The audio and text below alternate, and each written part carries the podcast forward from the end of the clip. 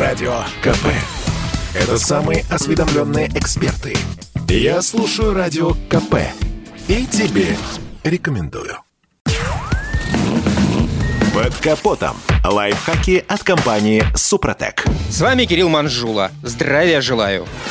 Мы уже много раз говорили, что мойка автомобиля в любое время года процедура нужная и полезная. Кроме того, что чистый автомобиль выглядит лучше, так это еще и техническая необходимость. Ведь дорожная грязь отлично способствует коррозии. Однако, мой автомобиль, мы редко вспоминаем о его днище. А между тем, именно оно испытывает наибольшую нагрузку от попадания грязи и химии. А это не только способствует развитию коррозии, но еще и затрудняет диагностику препятствуют охлаждению выхлопной системы.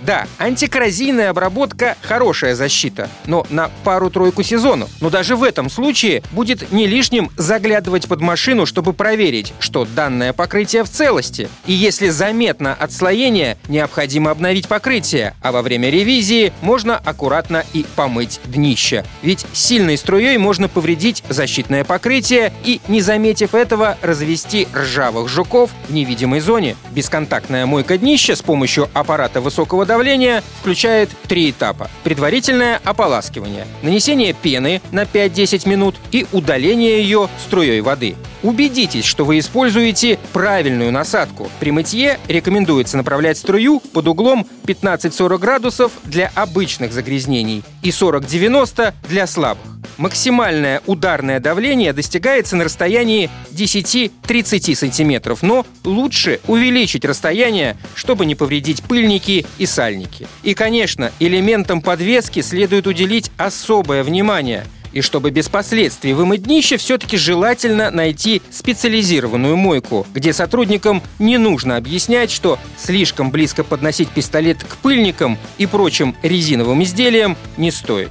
Важно помнить, что мыть днище машины рекомендуется не реже одного раза в год, летом, и весьма аккуратно, с последующим осмотром целостности защитного слоя и всевозможных резинотехнических деталей. Да, и после мойки, как кузова, так и днища, не забывайте обрабатывать электрические контакты, резиновые уплотнители и другие детали смазкой-спреем силиконовый воск Супротек Апрахим. На этом пока все. С вами был Кирилл Манжула. Слушайте рубрику «Под капотом» и программу «Мой автомобиль» в подкастах на нашем сайте и в мобильном приложении «Радио Комсомольская правда», а в эфире с понедельника по четверг в 7 утра. И помните, мы не истина в последней инстанции, но направление указываем верное.